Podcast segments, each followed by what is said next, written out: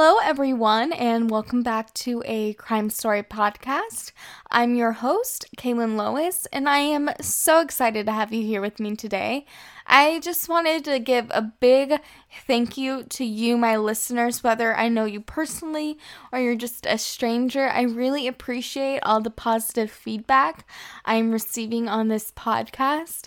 Um, suggestions you have, or a case suggestion, I just it makes me so happy. So thank you, thank you, thank you. Just a reminder you can listen to a crime story podcast on Spotify, Apple Podcasts, the website Podbean, my website, or even YouTube, where you can even see more photos of today's case. Um, you can also follow along on Instagram where you can see photos of today's case. And I would love it if you could comment on Instagram about what you think of the cases. It would be really nice if we can have a discussion. Without further ado, let's just hop in to today's crime story. Today's crime story takes place in Brazil, and as always, let's begin by talking about the legal system. The system operates as a multifaceted system on state and federal levels, much like the United States. Based on the civil law system, different jurisdictions of the law, including labor, electoral, military, constitutional, and non constitutional, law exist, and there's four different types of courts. The federal, labor, electoral, and military help dispense justice. So, officially called the Federative Republic of Brazil, it is the largest geographic area in both South America and Latin America. Brazil has a population of just over 200 million and Portuguese is spoken, not Spanish, in Brazil because of the 1492 Treaty of Tordesillas, which gave Portugal the right to colonize Brazil. Known as a melting pot of different cultures and ethnicities, the World Bank classifies Brazil as an upper middle income economy, but Brazil still remains a developing country. Brazil has the largest wealth in Latin America and is an advanced emerging economy, and it is the ninth largest GDP in the world. One of my best friends is actually from Brazil. I met her here in Paris last year, and every Brazilian I've ever met are the sweetest people ever. Our crime story begins in Sao Paulo, Brazil. The city is known as Brazil's financial center, with a population of 12 million, swelling over to 30 million inhabitants when including the greater area. Located in the south and next to the Atlantic Ocean, San Paulo honestly looks like a really cool city that I would love to visit one day.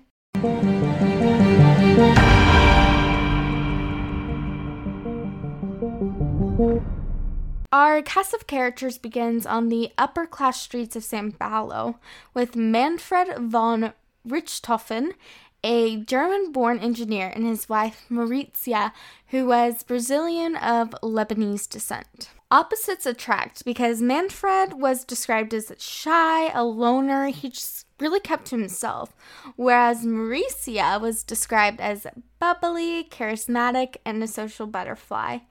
Manfred worked as the director of the state company for highway development in Sao Paulo, Brazil, and Marisia worked as a renowned psychiatrist. They were phenomenally successful in life and the couple lived in a large house. They owned nice cars and are believed to be worth about 5 million United States dollars. For the von Richthofens, education came first. Neighbors state that they just kind of kept to themselves. They really didn't throw parties and they came off as very serious and intellectual. According to this mystique, Manfred claimed to be related to Manfred von Richthofen, a famed German World War I air ace, better known as the Red Baron of World War I. But the German von Richthofen family just denies this. Manfred and Marisia had two children Suzane, who was born in 1983, and Andreas, who was born four years later. The couple sent their children to the best schools and made sure that Suzane and Andreas took their education seriously. By the age of 18, Suzane could speak four languages, Portuguese, Spanish, English, and German. And she earned a brown belt, which is just under a black belt in Brazilian Jiu Jitsu and she had been accepted into a Catholic university to study law. Andreas loved model airplanes. His passion did not impress his friends and classmates, though. And one day he met another plane model aficionado, a boy named Daniel Cravinhos. Daniel did not come from the upper echelon of Sao Paulo, though. Instead, Daniel was older. He was about 21. He was wild, a drug user, and raised in a pretty rough neighborhood. Not only did Andreas hit it off with Daniel as they bonded over model airplanes, but Suzane thought Daniel was the bee's knees, and soon the two started dating. At first, Manfred and Marisia really didn't mind the relationship. They liked him, they thought he was nice. I mean, how much trouble can a young man who loves model airplanes be, right? but then the parents discovered that Daniel smoked weed, and when I say he smoked weed, he smoked it like 24 7. Also, he didn't have a job and he wasn't going to school. Daniel definitely did not fit the kind of guy that Manfred and Marisia wanted their daughter to date. Most of us can guess what Suzane's reaction was. She did not care. she just continued to date Daniel and started using drugs with him. She would sneak out of the house to be with him, and she even lost her virginity to the bad boy. Suzane loved her newfound freedom and the rush that the relationship with Daniel gave her. Daniel 21 and Suzane 18 soon found drugs much stronger than weed, and they both started huffing paint thinner and glue, as well as dropping ecstasy. Daniel loved that Suzane had money, and Suzane had lots of money. She was known to like give gifts to her friends, and that's what she did to Daniel. She gifted him with lavish gifts and cash, and Daniel thought this was his ticket to a better life. They both developed an unhealthy obsession for each other. In the spring of 2002, Manfred and Marisia went on a month long holiday, and while their parents vacation, Suzane essentially moved Daniel into the family home. When her parents returned home, Suzane asked them if they could buy her an apartment to live in with Daniel. Clearly, Suzane misjudged the situation because, predictably, Manfred and Marisia's reaction was like most normal parents and by issuing a hard hell no to their daughter's suggested living arrangements. Going even a step further, the parents even banned Suzane from dating Daniel and even threatened to cut off Suzane's finances if she did not comply to this rule. Just as predicted, this only caused Suzane to become sneakier and fueled her desire for Daniel. The young couple just simply continued to see each other behind Manfred and Marisia's back. On the night of October 31st, 2002, Daniel and Suzane helped Andreas sneak out of the family home and drove him to a cyber cafe to play video games and hang out with friends. Apparently, Andreas did this a lot because there was spotty internet in Brazil at this time, so this was nothing really out of the ordinary. At some point, Daniel and Suzane left to go pick up Daniel's older brother, Christian, who was 26 years old. Apparently, what they what happened next was planned for months. Some sources say 6 months, others I looked at said 2 months, but the crime was premeditated nonetheless. Suzane could have backed out at any time, but when DJ came, she just participated eagerly. They already deactivated the house alarm and the security cameras at the family home. Then they took drugs to numb their emotions, pulled their hoods up on their jackets over their heads, and also placed stockings on their heads and gloves on their hands to eliminate any DNA transfer. Suzane went upstairs to check that they're on her parents and make sure that they were sleeping, and then came back down the stairs to let Christian and Daniel know that her parents were indeed asleep and that they just needed to go and handle it. Suzane sat on the couch while the two brothers went upstairs. In the weeks prior to the event, the boys made iron bars, and now they carry these iron bars as they ascended up the stairs to Marisia Manfred's bedroom. Daniel went to Manfred's side of the bed while Christian went to Marisia's side of the bed. They started swinging the iron bars on their heads while they were sleeping. Christian allegedly had second thoughts at this time and he began to cry, stating that he just couldn't go through it. Like, he just couldn't kill someone, he couldn't commit murder. And Daniel told him, like, man up. And he just continued to beat Manfred. And while Christian got over his moral misgivings, he followed suit with Marisia. The two brothers continued to beat Manfred and Marisia over and over on the head while Suzane remained downstairs on the couch listening to her parents being murdered. Now, Manfred and Marisia were fighters, and they did not die from their head getting beaten by an iron rod. Reports differed whether they screamed and they yelled or they cried out, while others speculate that this sound could have just been a death rattle, which is a horrific noise that a person makes as they're dying because they can no longer swallow or cough. Thinking Manfred and Marisia were still alive, Daniel ran to the bathroom to get wet towels to put over the victims' faces in an effort to drown or suffocate them. The two brothers also tried to strangle the parents with the towels, and Marisia still would not die, so they took a plastic bag and put it over her head. The von Richthofens fought and they fought. They were just holding on for dear life. And Daniel went downstairs to grab a jug of water in like an effort to waterboard them and eventually drown Manfred and Marisia. Well, these events unfolded. Suzane remained downstairs and tried to make it look like a break in that caused a murder. She threw papers around the house, slit open a briefcase, and took money from it. She even took jewelry and other valuables in an attempt to make it look like a robbery that had just gone awry. After which, Suzane finally went upstairs to the room where her parents' now lifeless bodies laid in their bed and Suzane brought a bag with her and collected Daniel and Christian's bloody clothes.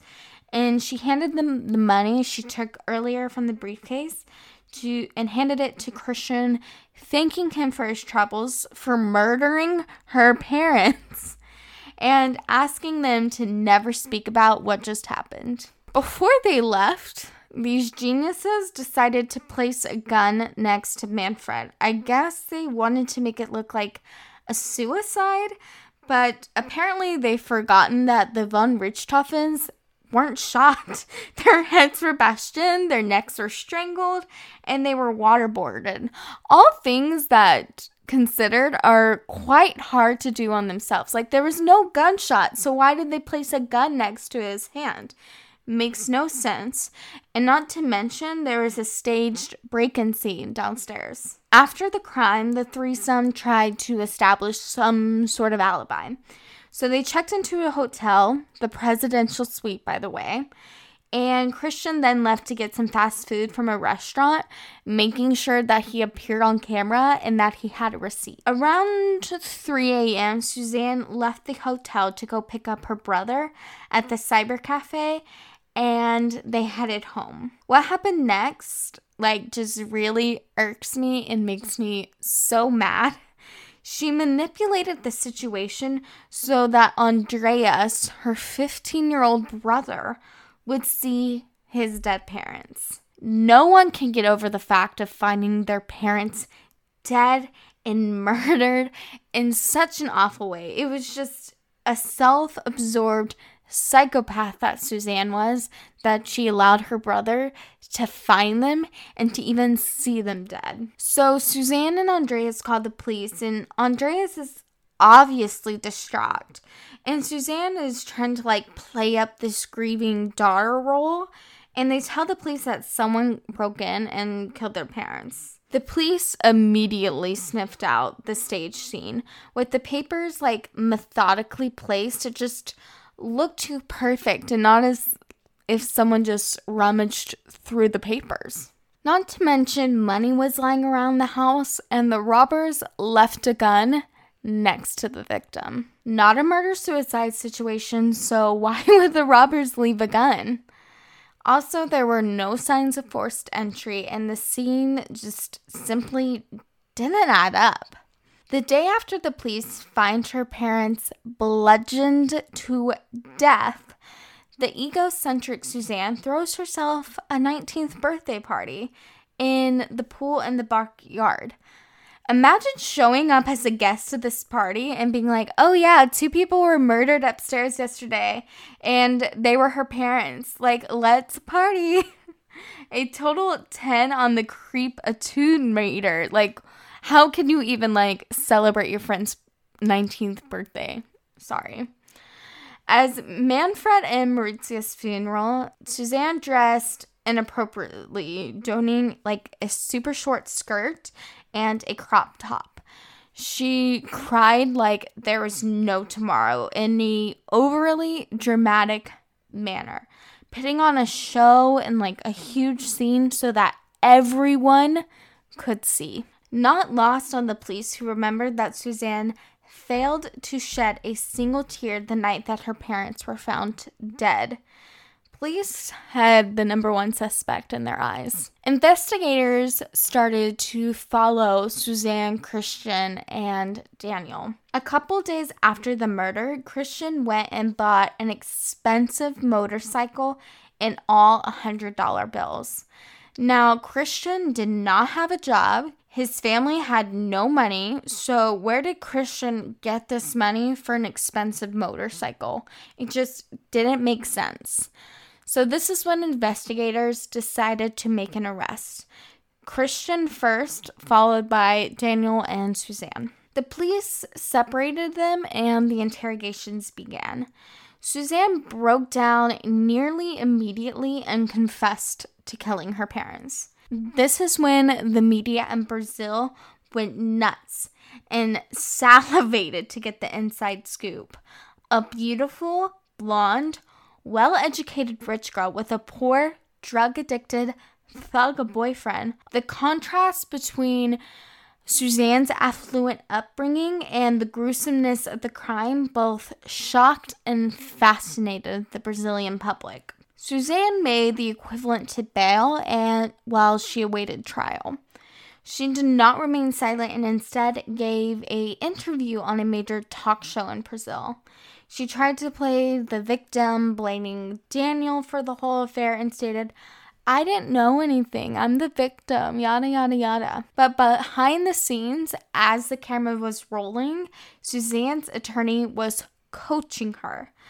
Their attorney told Suzane to make sure you cry, cry loud, and cry hard because people will believe you and they will feel sorry for you.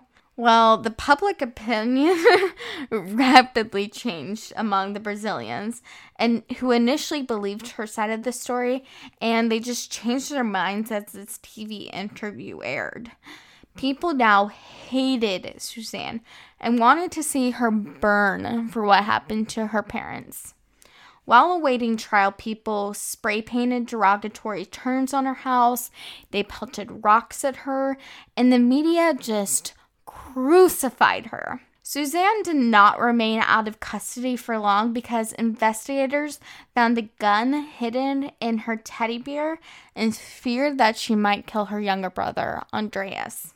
In 2006, nearly four years after the murder, Suzane, Christian, and Daniel all went on trial. Charged with the American equivalent to first degree murder, this event became the Brazilian OJ trial. It was that big. Everyone, and I mean everyone in Brazil, wanted to know the ongoings and the most recent revelations, firsthand dirt, and people even waited outside of the courthouse in hopes to watch the events unfold. Suzane doubled down on her awful TV performance and blamed Daniel Cravinhos for everything, while the Cravinhos brothers claimed that they acted upon her desire. Suzane played the victim card hard.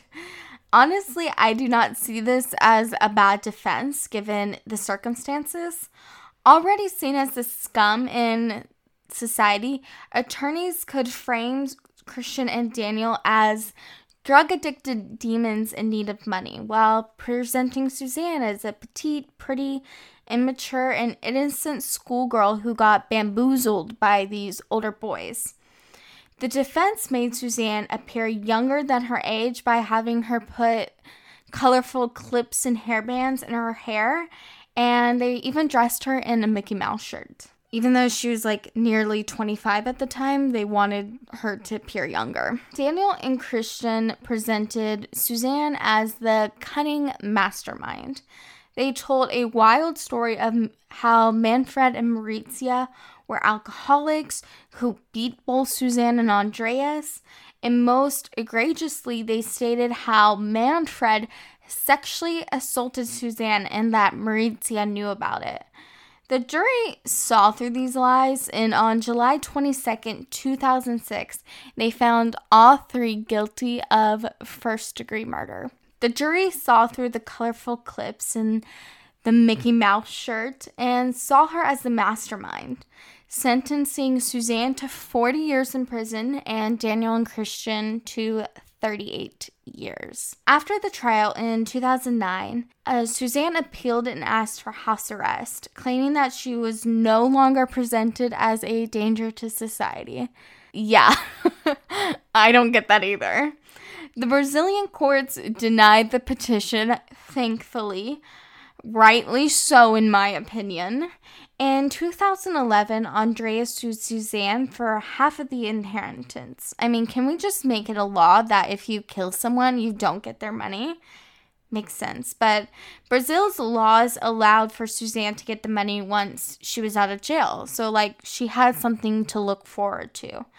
But thankfully, Andres won this claim and he now has all of the inheritance. In 2014, Suzane married a fellow inmate while in prison. Her wife, who I could only find her last name, Gomez, is in prison for the role in her death of a kidnapped child. I guess they're the perfect pair. I mean, there's someone for everyone out there.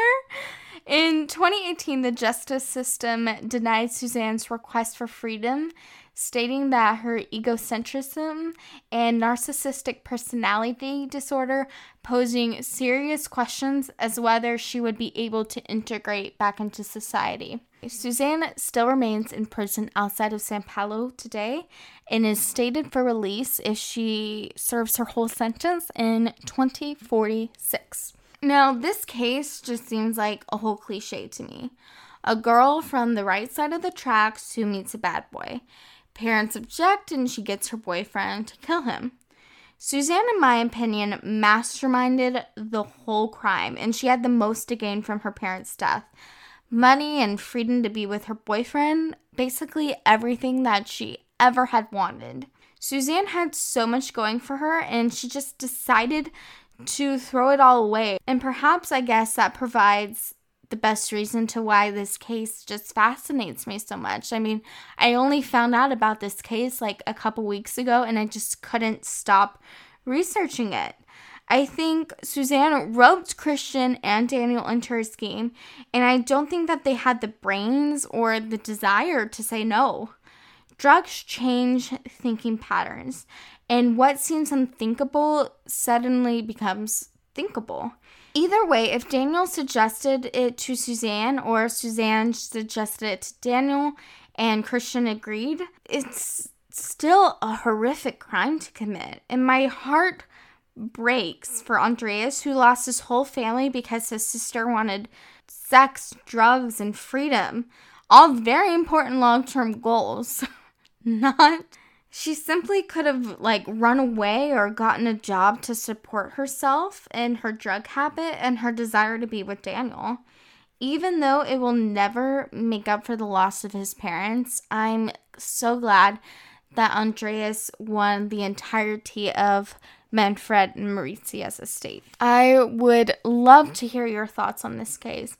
Do you think Suzane was the mastermind? What do you think of that televised interview? And does your heart break for Andreas? Because I know mine does. That concludes the fourth episode of A Crime Story. I would love to hear your thoughts on today's case. You can comment on A Crime Story's Instagram at A Crime Story Pod, where again I will be posting images from today's story, or you can comment on A Crime Story podcast on Facebook or A Crime Story Pod on Twitter. Or you can even comment and see additional photos on a crime story podcast on YouTube. I also have a website where you can listen to the podcast as well as read a transcript of today's story under the blog tab. The website URL is a crimestorypodcast.com. Thank you so much for listening. If you could please leave a review, it helps others find the podcast. Also, if you could tell a friend about a crime story, I would really appreciate it. I hope to see you next time where we will travel back to France for a crazy story. And honestly, this story and the story I covered in the first episode was the reason I wanted to start this podcast. So you really won't want to miss this episode. A Crime Story is hosted and written by me, Kailin Lois. Sources for today's episode can be found in the show's notes. Theme music is by Ross Budgeon. Additional story editing is brought to you by my father, Mike. Francois Tardivaux, my boyfriend, helps me produce the show. Thank you so much for listening to a crime story. I can't wait to hear from you next week. And remember to stay safe and be kind. Bye.